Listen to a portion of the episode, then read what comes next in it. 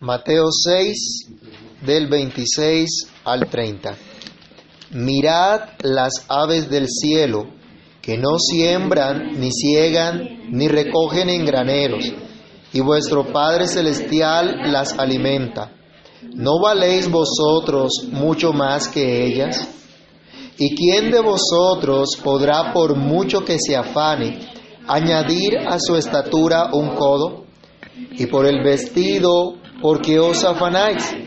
Considerad los lirios del campo, cómo crecen. No trabajan ni hilan. Pero os digo que ni aun Salomón, con toda su gloria, se vistió así como uno de ellos. Y si la hierba del campo que hoy es y mañana se echa en el horno, Dios la viste así, ¿no hará mucho más a vosotros, hombres de poca fe? Padre Celestial, te damos gracias, Señor, por tu palabra. Gracias por este tiempo que tenemos para meditar en ella. Rogamos, Dios, tu favor, tu misericordia, rogamos tu gracia. Imploramos, Señor, que tu Espíritu Santo quiera guiarnos, quiera dirigirnos, para que al meditar, al reflexionar en ella, sean abiertos, Señor, nuestros oídos, nuestros ojos, nuestro entendimiento, Señor, sea iluminado por tu Espíritu Santo. Que podamos hoy, Señor, reflexionar en esta palabra de verdad, de todo corazón, y que tú hables a cada uno, Señor. Que tu palabra corra y sea glorificada, que haga lo que tiene que hacer. Señor, bendice, prospera tu palabra en lo que tú la has enviado. En el nombre del Señor Jesús, te damos muchas gracias. Amén. Vamos a tomar asiento, hermanos. Iniciamos la primera parte de esta subsección el Sermón del Monte, mencionando la enseñanza general de Cristo en el versículo 25 acerca del afán y la ansiedad, cómo nos llama el Señor a que dejemos a un lado el afán y la ansiedad. Y veíamos la semana pasada, no se afanen por nada.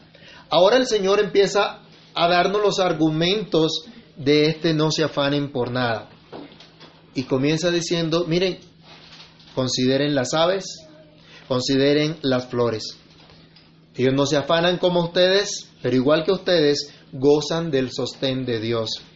Al igual que ustedes, son cuidadas por Dios. Ustedes deberían aún menos afanarse, porque a diferencia de las aves, de las flores, ustedes son hijos de Dios. Y el Señor dice, no sean incrédulos, sino creyentes, no deshonren a Dios en su vida con la incredulidad, con la manera como ven la vida, como viven el día a día. Piensen en lo que realmente es importante y vean aún esas cosas pequeñas de la naturaleza como Dios manifiesta su grandeza, como Dios manifiesta su amor, su cuidado por su creación, como Dios manifiesta su providencia. Así entonces debemos considerar en esta oportunidad los argumentos que Cristo nos menciona en la siguiente forma. Y en primer lugar dice, no se afanen, miren las aves. El Señor nos llama la atención para que consideremos en esas cosas simples de la vida, simples de la naturaleza, el cuidado amoroso y providencial de Dios para con su creación, que por sí, precisamente por ser creación de Dios, es objeto tanto de su amor como de su sostén, porque la creación misma da testimonio de Dios. La creación misma sirve para dar a conocer la grandeza de Dios. ¿Recuerdan el Salmo 19? Que nos dice que un día emite palabra a otro día, que los cielos cuentan la gloria de Dios y el firmamento anuncia la obra de sus manos. Nos habla de Dios toda la creación.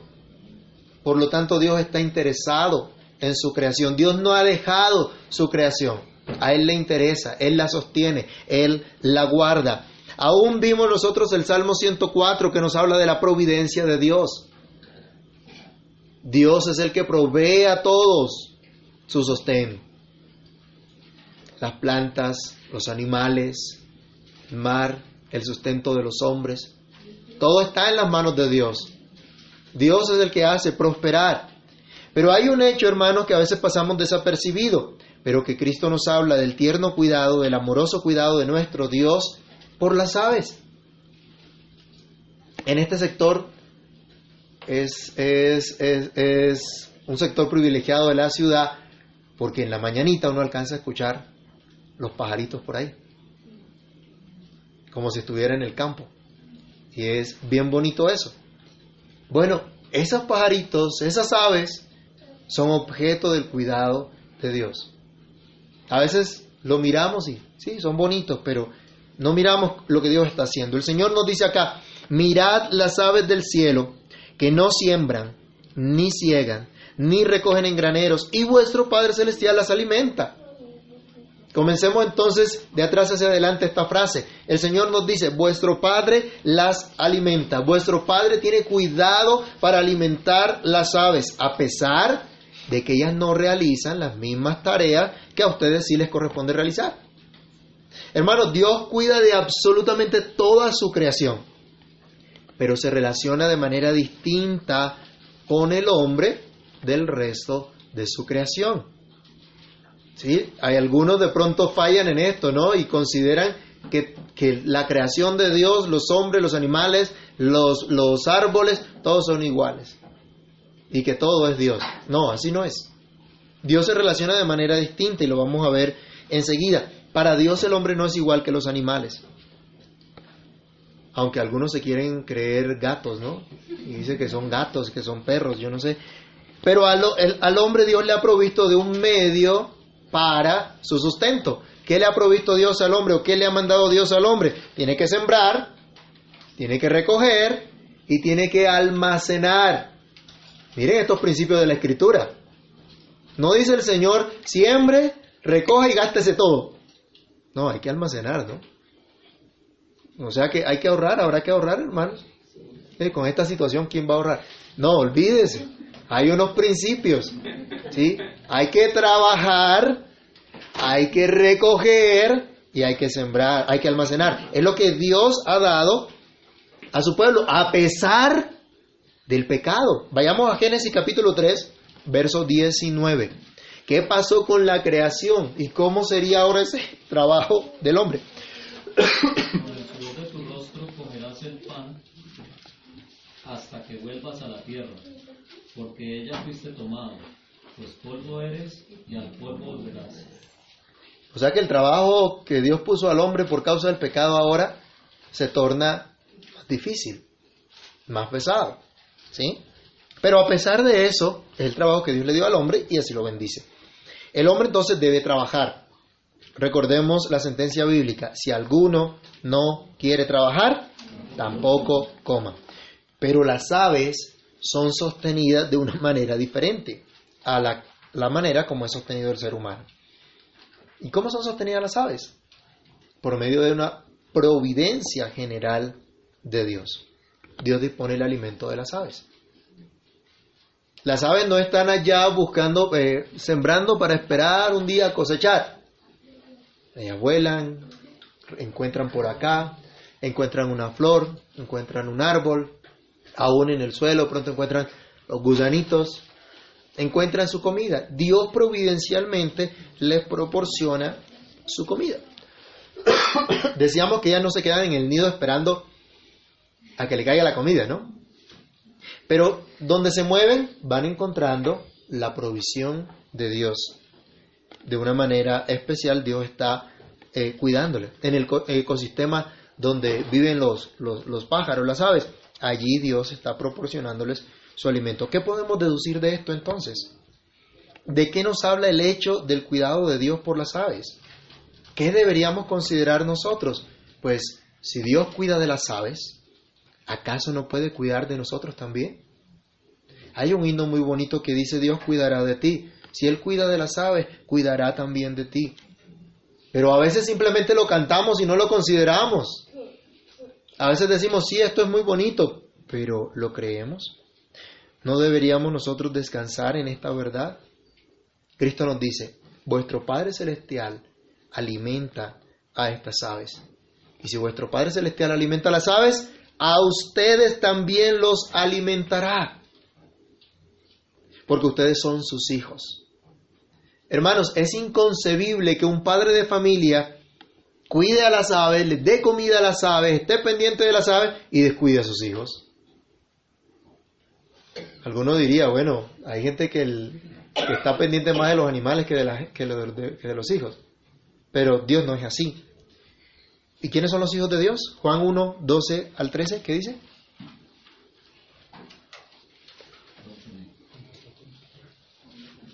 Juan 1, 12 al 13, ¿qué dice? Mas a todos los que le recibieron, a los que creen en su nombre, les dio potestad de ser hechos hijos de Dios, los cuales no son engendrados de, de sangre, ni de voluntad de carne, ni de voluntad de varón, de. ¿Quiénes son los hijos de Dios? Solamente los que creen en Cristo, los que siguen a Cristo. Y estamos hoy aquí reunidos en torno a Cristo para adorarle, para escuchar su palabra, por una sola razón. Él nos ha dado fe y hemos creído que Él es nuestro Salvador. Hemos creído que Él es nuestro gran Rey y sustentador.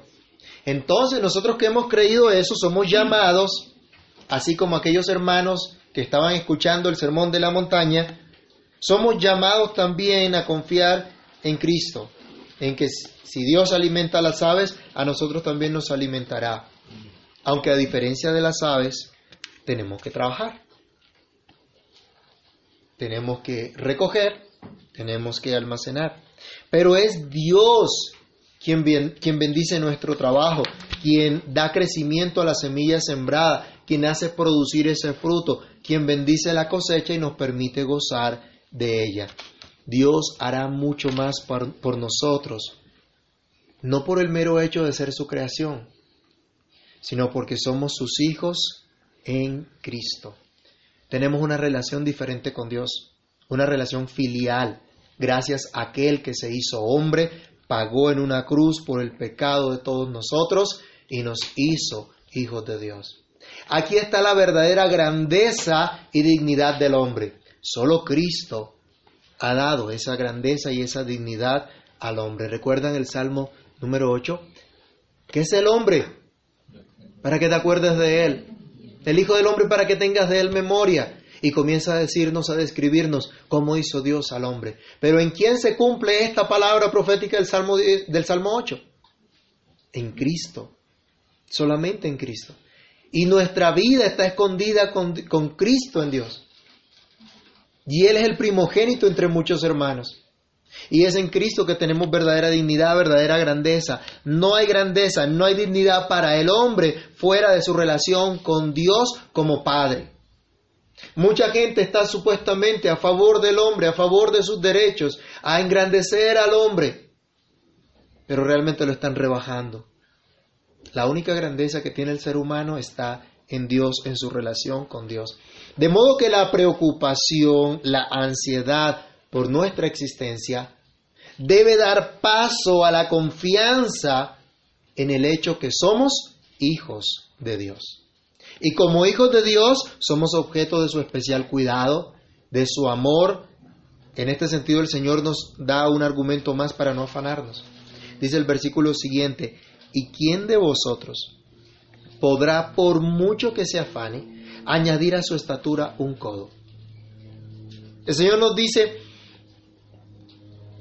creo que no solamente es imposible argumentar que nadie puede subirse entre 45 centímetros, ¿sí? haga bastante ejercicio, juegue baloncesto, a ver si, si va a crecer un poquito más.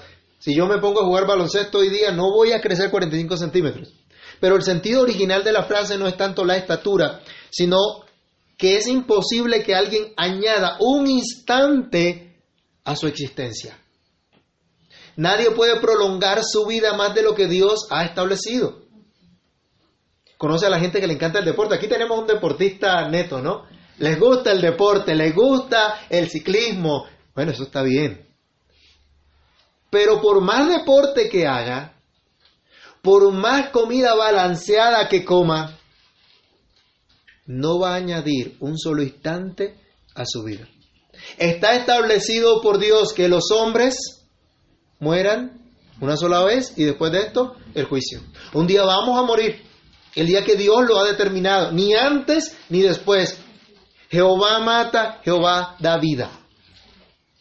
Nuestra vida está en las manos de Dios. Eso no quiere decir que seamos descuidados, ¿no? Ah, no, el pastor dijo que no hiciera más ejercicio. Entonces, no voy a correr más, no voy a hacer más ciclismo, no voy a practicar más. No. Lo que estoy diciendo es, si alguien se esfuerza haciendo estas cosas para prolongar su vida como tal, eso será en vano, porque no la va a prolongar. ¿Han visto a los médicos más grandes, más reconocidos, especialistas tratando a diferentes pacientes con la misma enfermedad? Con uno funciona el tratamiento y con el otro no sirve para nada. Se murió el paciente. ¿Qué pasó? Si era el mismo tratamiento. Y es un especialista que conoce muchísimo. Porque nuestra vida está en las manos de Dios. Una, una persona con mucho dinero puede comprar muchas cosas. Puede comprar bienes, puede comprar comida abundante, pero no siempre puede disfrutarlas. Esa es una realidad. Y lo hemos visto. No siempre puede disfrutar de todos esos bienes que posee. Así que hermanos, no tiene sentido afanarse, no tiene sentido angustiarse por nuestra existencia. Porque no podemos hacer absolutamente nada para mantener nuestra vida. Somos frágiles. Cuando salimos de casa, ¿cómo sabemos que vamos a regresar? Cuando nos coge un temblor en, un, en un lado, si el Señor lo permite, pues hasta ahí llegaría la existencia. Vayamos al Salmo 90 y consideremos cuán frágiles somos y aprendamos la lección que nos da aquí Moisés. Salmo 90. Y leamos del versículo 1 hasta el 12.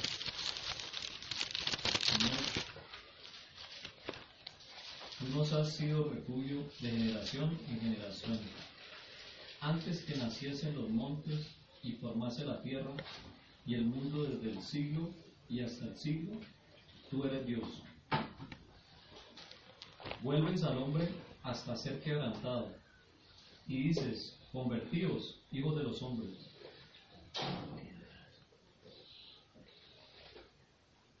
Porque mil años delante de tus ojos son como el día de ayer, que pasó, y como una de las vigilias de la noche.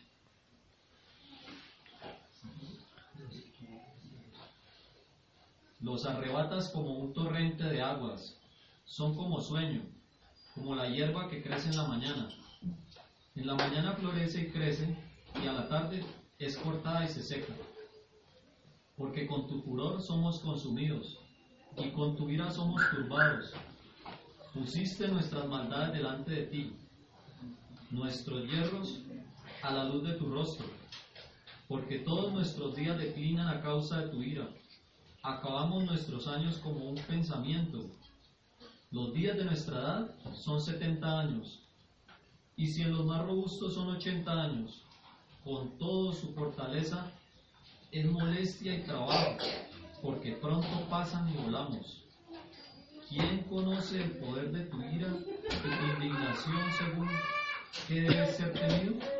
Enséñanos de tal modo a contar nuestros días, que traigamos al corazón sabiduría.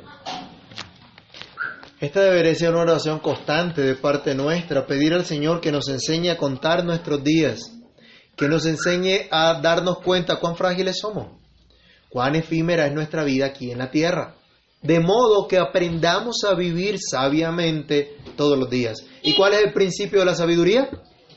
El temor de Jehová. Ese es el principio de la sabiduría, el temor del Señor. Así es la única manera como realmente podemos vivir. Estamos en las manos de Dios. Él cuida nuestra vida, Él nos sostiene. Y si nos dio el don más grande que es la vida, ¿cómo no va a cuidar Dios de lo más pequeño en nuestra existencia aquí y ahora?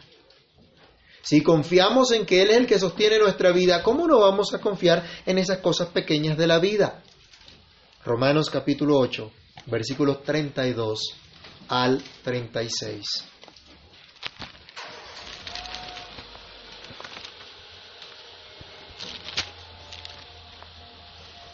el escatimó a su propio Hijo, sino que lo entregó por todos nosotros, ¿cómo no nos dará también con él todas las cosas? ¿Quién acusará a los escogidos de Dios? Dios es el que justifica. ¿Quién es el que condenará? Cristo es el que murió, más aún el que también resucitó, el que además está a la diestra de Dios y el que también intercede por nosotros. ¿Quién nos separará del amor de Cristo? Tribulación o angustia persecución o hambre o desnudez o peligro o espada? Como está escrito, por causa de ti somos muertos todo el tiempo, somos contados como ovejas de matadero. Antes, en todas estas cosas somos más que vencedores por medio de aquel que nos amó, por lo cual estoy seguro que ni la muerte, ni la vida, ni ángeles, ni principados, ni potestades, ni lo presente, ni lo porvenir, ni lo alto, ni lo profundo, ni ninguna otra cosa creada nos podrá separar del amor de Dios que es en Cristo Jesús. Pues miren las aves, Dios las alimenta, ustedes también los alimenta. Nadie puede alargar su existencia. Así que dependemos por completo de Dios. En segundo lugar, el Señor dice, no se afanen, miren las flores. Coloca el otro ejemplo. Él dice, y por el vestido, ¿por qué os afanáis? Considerad los lirios del campo, cómo crecen no trabajan ni hilan. Pero os digo que ni aun Salomón, con toda su gloria, se vistió así como uno de ellos. Y si la hierba del campo que hoy es y mañana se echa en el horno, Dios la viste así, ¿no hará mucho más a vosotros, hombres de poca fe? No se afanen, miren las flores. Vuestro Padre las viste. Génesis 1.1, ¿qué nos dice? La naturaleza no existe por casualidad. En el principio, Dios fue el que hizo absolutamente todas las cosas. Igual Juan 1, del 1 al 3. ¿Qué nos dice? Tienen su Biblia, lean su Biblia. Juan 1, del 1 al 3.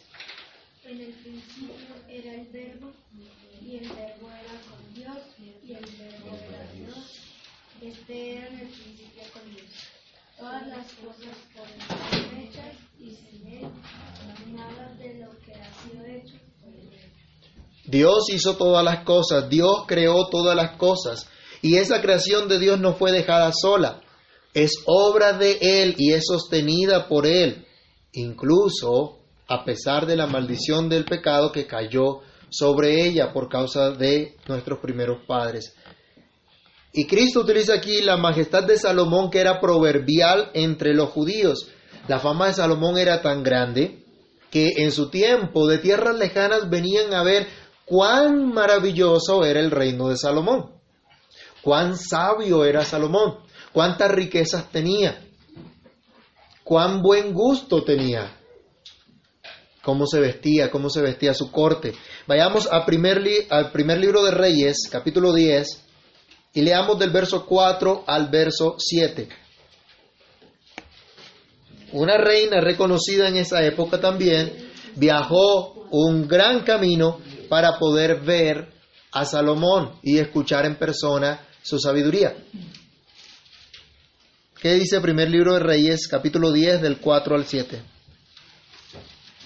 Y cuando la reina de Saba vio toda la sabiduría de Salomón y la casa que había edificado, asimismo la comida de su mesa, las habitaciones de sus oficiales, el estado y los vestidos de los que le servían, sus maestresalas y sus holocaustos que ofrecía en la casa de Jehová, se quedó asombrada y dijo al rey, verdad es lo que oí en mi tierra en tus cosas y de tu sabiduría.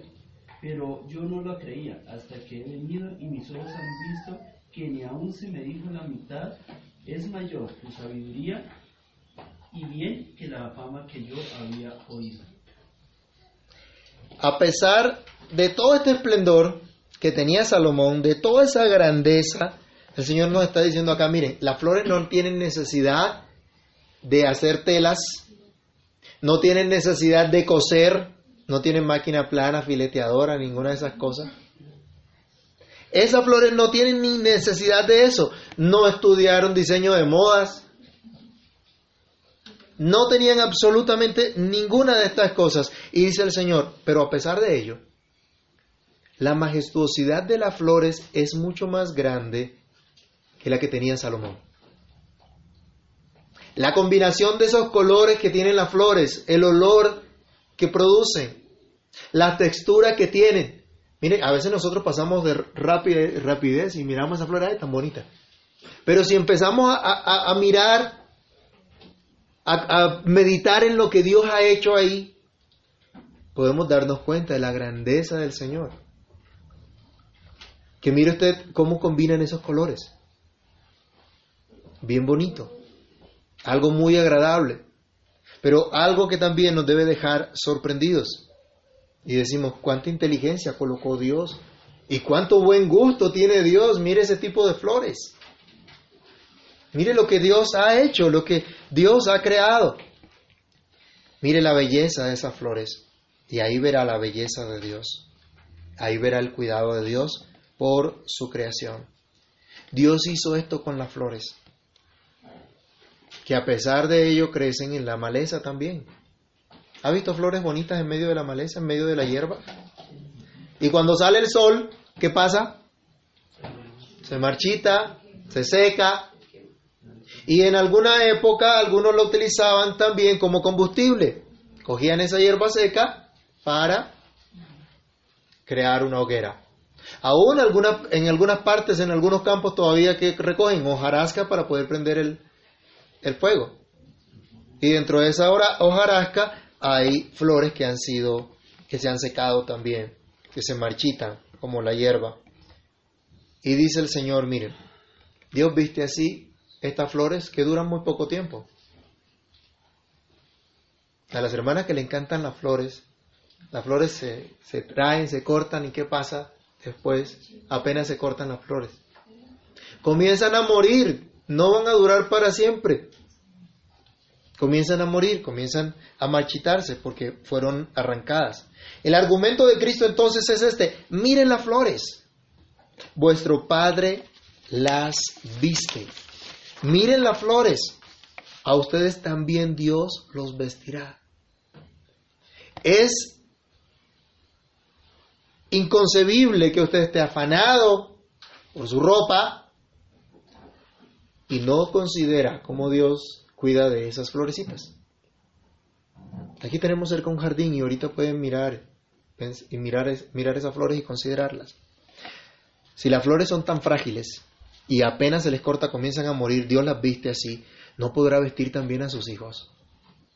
No tendrá cuidado también de sus hijos, no hará cosas mucho más grandes a favor de sus hijos aunque pasen por un desierto. ¿Qué pasó con el pueblo de Dios en el desierto? Vayamos a Deuteronomio 8, del 2 al 4. ¿Qué pasó con la ropa que ellos tenían? Con el calzado.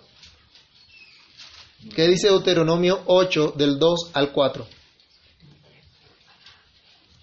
Y te acordarás de todo, el, eh, de todo el camino por el donde te ha traído Jehová tu Dios estos 40 años en el desierto, para afligirte para probar, para saber lo que había en tu corazón, si habías de guardar o no sus mandamientos. Te afligió y te hizo tener hambre y te sustentó con maná, comida que no conocías, tú y tus padres la habían conocido, para hacerte saber que no solo de pan vivirá el hombre, mas de todo lo que sale de la boca de Jehová vivirá el hombre. Tu vestido nunca se envejeció sobre ti, ni el pie se te ha hinchado en estos cuarenta años.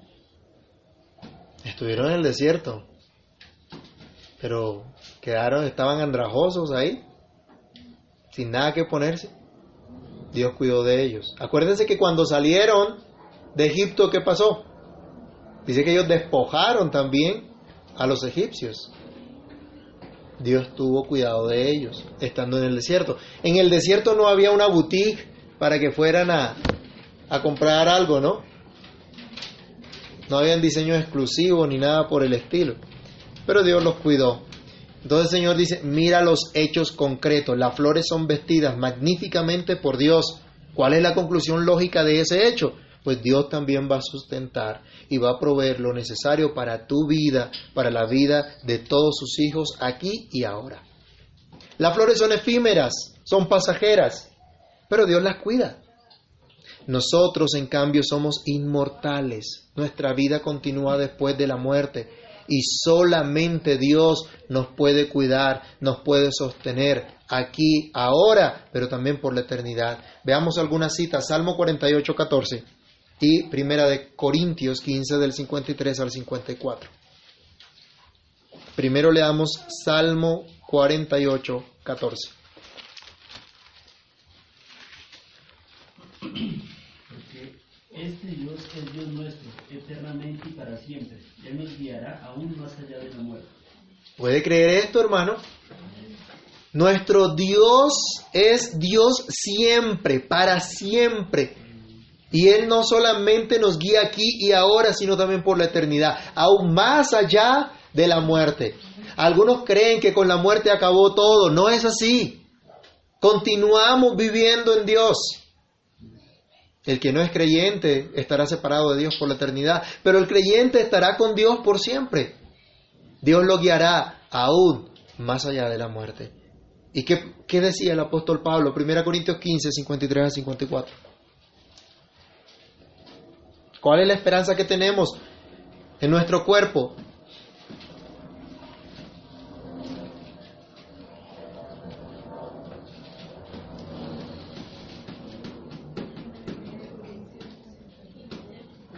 Primera Corintios 15, 53 al 54. ¿Lo puede leer? Que es necesario que esto corruptible se vista de incorrupción y esto mortal se vista de inmortalidad. Y cuando esto corruptible se haya vestido de incorrupción y esto mortal se haya vestido de inmortalidad, entonces se cumplirá la palabra que está escrita. Sorbida es la muerte en victoria. Mis hermanos, podemos, podemos reflexionar y pensar en las implicaciones de esta esperanza maravillosa que tenemos. Hoy estamos expuestos a la enfermedad, estamos expuestos a la muerte. Nuestro cuerpo es frágil. Aún los que van al gimnasio y tienen tremendos músculos son frágiles. Somos frágiles, hermanos, no podemos conservar la vida a nosotros mismos. Y un día, ese cuerpo tan bonito en el que usted dedica tanto tiempo al espejo y tanto tiempo al gimnasio o al, o al, o al deporte o a lo que sea, un día ese cuerpo tendrá que desaparecer y dar paso a un cuerpo incorruptible, a un cuerpo inmortal, cuando estemos con Cristo para siempre. Eso es lo que Dios nos promete. A eso debemos nosotros apuntar, considerar. Hermanos, Cristo nos dice, no se afanen, miren las flores, vuestro Padre Celestial las viste, así que a ustedes también los vestirá. Pero, ¿por qué no lo creen? ¿Por qué, no, por qué andan angustiados, ansiosos, de mal genio, corriendo en el mismo sentido de un mundo que no conoce a Dios? ¿Dónde está su fe? ¿Cómo concluye el Señor esa parte del, del, del, del, del versículo 30? Él dice, si la hierba del campo que hoy es, mañana se echa en el horno, Dios la viste así, ¿no hará mucho más a vosotros, hombres de poca fe? No sean de poca fe. El afán y la ansiedad en el cristiano es muestra de su poca fe en el Padre Celestial. Es muestra de una falta de convicción en lo que Dios es, en lo que Dios hace, en el amor de Dios por sus hijos. ¿Recuerdan ustedes el, el episodio de los apóstoles en la barca y Cristo durmiendo y se levanta una tempestad? Aquí mismo lo vimos hace creo que dos años ya. Y ellos salen corriendo diciendo, despertando al Señor, no, Señor, no tienes cuidado que perecemos. De pronto diciendo, despiértate porque te vas a ahogar tú también. Dice que el Señor se levanta, reprende el viento, la tempestad, todo queda en calma nuevamente y les dice el Señor, ¿por qué están así de amedrantados? ¿Cómo no tenéis fe? Iban con su Salvador, acababan de ver cosas maravillosas, pero se llenaron de terror ante la tempestad. ¿No nos pasa a nosotros algo similar a veces? ¿No nos ha sucedido que nos llenamos de terror ante las deudas que debemos pagar, ante las necesidades familiares, ante nuestras enfermedades, aún ante nuestro futuro? Cuando yo era chiquito tenía miedo de ser grande porque decía, ¿y cómo voy a hacer? ¿Cómo así que trabajar, sostener una familia?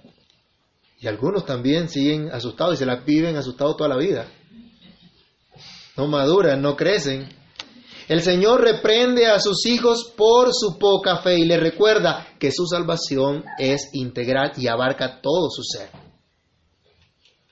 Yo les pregunto, ¿cuántos acá creen que Cristo murió en la cruz para perdonar sus pecados?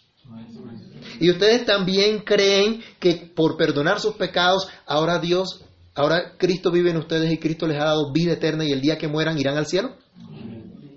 Ok, muy bien. Si son limpios de sus pecados, si gozan de comunión con Dios, ¿por qué no creen también que Dios les sostendrá en todos los aspectos de su vida? Eso es lo que Cristo nos está diciendo. Esa salvación es completa.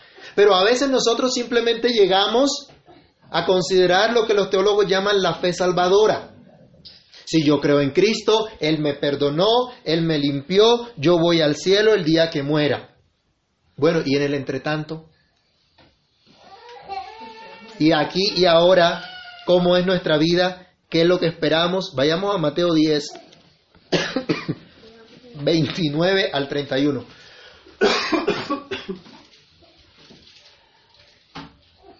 ¿Qué nos dice? No se venden dos pajarillos por un cuarto. Con todo ninguno de ellos cae, cae a tierra sin vuestro Padre, pues aún vuestros cabellos están todos juntados. Así que no temáis, más valéis vosotros que muchos pajarillos. Ah, ¿sí ve que el Señor ve diferente al hombre, a la raza humana, a los animales? Dios cuida a los animales. Pero dice aquí que ustedes, como hijos de Dios, son más valiosos que los animales. Y si Dios cuida a los animales, ¿cómo no te va a cuidar a ti, que, eres su hijo? Hay diferencia, Dios establece la diferencia. Hermanos, no solamente debo creer que Cristo murió por mí en la cruz y que me ha dado vida eterna, también debo creer, y la vida cristiana de principio a fin es una vida de fe. De principio a fin, el que nace en el pacto, los chiquitines que nacen en el pacto, en la familia del pacto, o los que llegan a esa relación de pacto después cuando son adultos, todos unidos a la familia de Dios, de principio a fin, la vida cristiana es una vida de fe. No solo debo creer entonces en un momento dado que Cristo perdonó mis pecados, sino que todos los días de mi vida debo pensar en eso y todos los días de mi vida debo creer en Cristo como mi Rey, como mi Señor, pero también como aquel que me guarda y me sustenta. Pero la verdad es que fallamos en entender que esta salvación se extiende a todas las esferas de nuestra vida, incluso a los detalles más pequeños. Dice el Señor que todos los cabellos de nuestra cabeza están contados. ¿Qué quiere decir el Señor con eso? Que absolutamente todo está en sus manos. Aunque nos quedemos calvos, hermano. todo está en las manos de Dios. Estamos en sus manos. Él tiene cuidado de nosotros. Entonces Cristo con eso nos está diciendo, no crean en parte, crean absolutamente todo lo que Dios dice. Hebreos capítulo 13, versículo 5. Veamos dos ejemplos de las promesas de Dios. A veces decimos, bueno, yo creo que Cristo me salvó, que por su gracia voy al cielo, pero cuando tengo pruebas me desespero. Cuando tengo situaciones adversas en la vida me angustio. Se me olvida que aquel que me salvó prometió que nunca me dejaría y que nunca me desampararía. Y entonces, si no hay para pagar el recibo, empezamos a pelear. Hebreos 13:5, ¿qué dice? Sean vuestras costumbres sin avaricia, contentos con lo que tenéis ahora, porque Él dijo, no desampararé ni te dejaré. Ese es su Dios, hermano.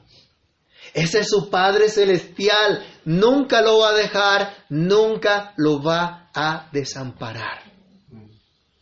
Dios es bueno, es nuestro Padre. Isaías 43, del 1 al 3, ¿qué promete Dios a su pueblo?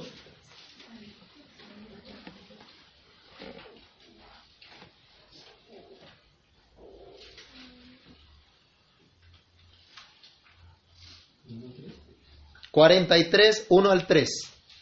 Ahora, así dice Jehová, creador tuyo, oh Jacob, y for- formador tuyo, oh Israel. No temas, porque yo, yo te redimí, te puse nombre, mío eres tú. Cuando pases por las aguas, yo estaré contigo, y, y si por los ríos, no te negarán. Cuando pases por el fuego, no te quemará, ni la llama arderá en ti. Porque yo, Jehová, Dios tuyo, el Santo Israel, soy tu Salvador. A Egipto he dado por tu rescate, a Etiopía y a Seba por ti. ¿Quién es tu Salvador? ¿Quién es tu Dios? Él decía, yo soy tu Salvador, por eso cuando pases por las aguas o por el fuego, yo estaré contigo. Dice el Señor que no va a haber problemas, dice el Señor que no va a venir aguas, dice el Señor que no va a haber fuego. No, Él no dice eso. Sino que cuando esas cosas lleguen, Él estará contigo. Entonces dice el Señor acá, ahora en Mateo, crean todo lo que Dios les dice. Recuerden todas las promesas de Dios y no solamente una parte. Dios promete que Él castiga y disciplina a todo aquel que toma por hijo. Debo recordarlo. También nos corrige, ¿no?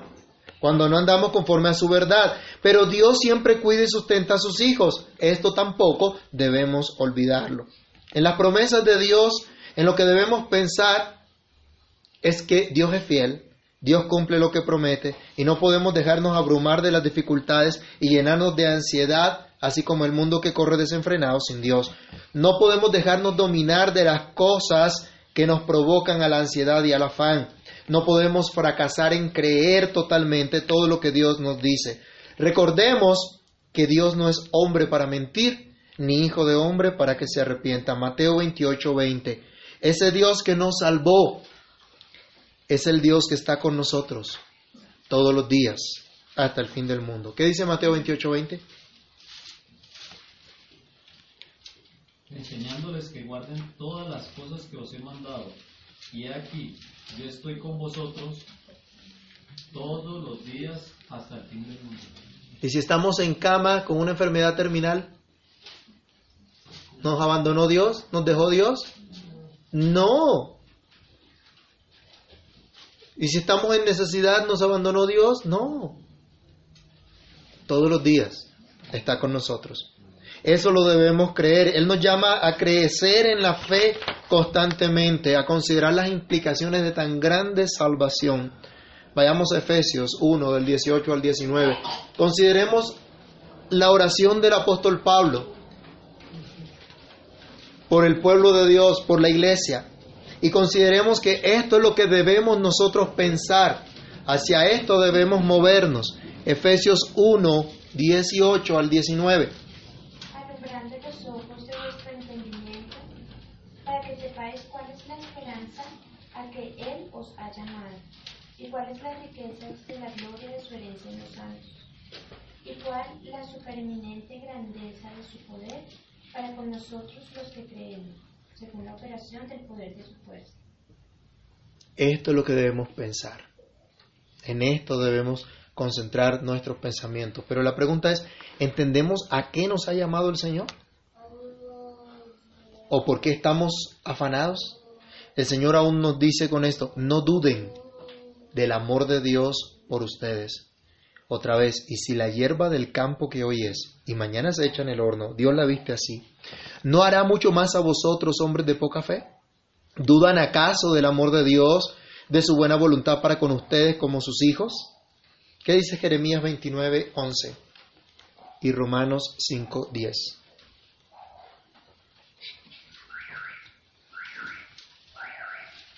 Jeremías 29, 11. Porque yo sé los pensamientos que tengo acerca de vosotros, dice Jehová, pensamientos de paz y no de mal para daros el fin que esperáis. ¿Qué tiene Dios para con su pueblo? ¿Qué espera Dios darle como fin a su pueblo? Dios piensa darle a su pueblo destrucción, piensa darle a su pueblo eh, separación de él para siempre. No. Romanos 5.10.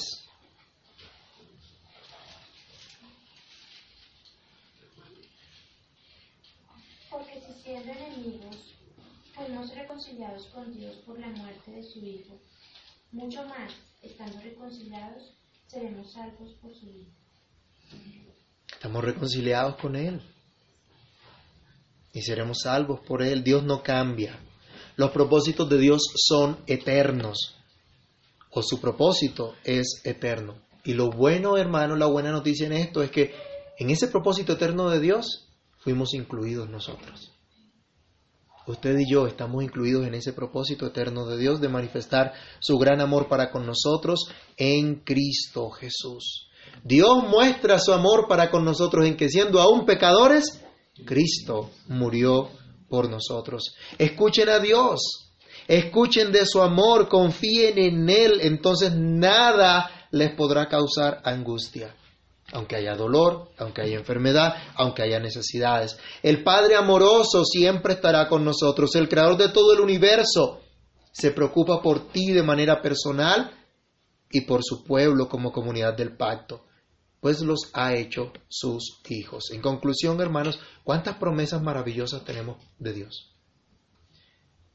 Podría desafiarles a que durante la semana comiencen a revisar las promesas de Dios Busquen en sus Biblias promesas de Dios, subrayenlas. Recuerden cuántas promesas tiene Dios para su pueblo, pero cuán poco las creemos y descansamos en ellas. A veces las recitamos, pero no creemos en ellas. ¿Cuántas angustias y afanes vivimos de balde por no pensar en lo que Dios ha dicho? No queremos pensar y el mundo de hoy no quiere pensar, pero Dios nos llama a pensar en lo que Él dice, para poder descansar en su fidelidad. Porque si pensamos en lo que Dios dice, hermanos, y sabemos que Dios cumple lo que promete, ¿qué va a traer eso a nuestra vida? Vamos a estar tranquilos, vamos a estar llenos de paz, vamos a estar llenos de gozo, vamos a estar confiados en el Señor. Consideremos lo que Dios tiene para nosotros es lo mejor. Muchas veces somos estos hombres de poca fe que dudan de la palabra de Dios por no pensar en sus dichos, que se angustian por la comida y la bebida, por el vestido y por todas aquellas arandelas temporales que podemos nosotros colocar hoy día, que pensamos son indispensables o muy importantes para nuestra vida. Pero al ser hombres de poca fe, deshonramos al Señor porque no estamos dando crédito a sus palabras. Así que pidamos a Dios perdón por nuestra incredulidad que nos lleva a la angustia y al afán.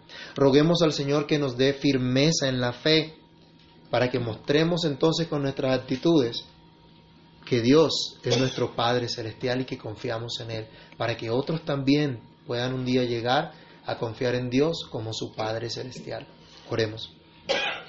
Bendito Señor, en el nombre de Jesús queremos darte gracias por permitirnos meditar hoy en tu palabra reflexionar hoy en el llamado que tú nos haces a considerar cómo cuidas de tu creación, cómo cuidas de las aves, cómo cuidas de las flores, para que no desesperemos, para que no entremos en angustia, en ansiedad, sino para que aprendamos a confiar en ti, a descansar en ti. Tú conoces lo que cada uno de nosotros vivimos a diario, conoces las preocupaciones que tenemos, las angustias, Señor, que llegan a nuestras vidas. Te pedimos hoy que nos perdones por no meditar en tu palabra y meditamos más en la adversidad, en la dificultad, aún Señor en las cosas vanas de este mundo, en lugar de meditar en tu palabra, de considerar lo que tú has dicho.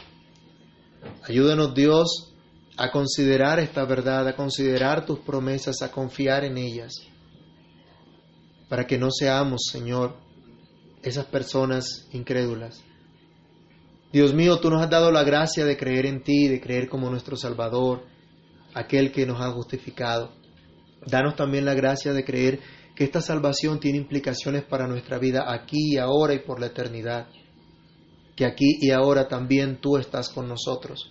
Tú no nos dejas, tú no nos desamparas. Por favor, Señor, ayúdanos, socórrenos, sosténnos. Ten misericordia y obra en nuestras vidas para tu gloria y tu honra que durante esta semana podamos pensar en lo que tú dices, podamos pensar en tus promesas, en nuestro trabajo, en nuestro día a día, en nuestros hogares, en medio de las situaciones que afrontamos, Señor. Ayúdanos a reconocer tu cuidado, tu misericordia, que tú estás con nosotros. Dirígenos, Padre, y ayúdanos por amor de tu nombre. Te lo imploramos, Señor bendito, y te damos gracias por lo que tú estás haciendo y seguirás haciendo para tu gloria. En nombre de Cristo Jesús oramos y damos muchas gracias. Amén.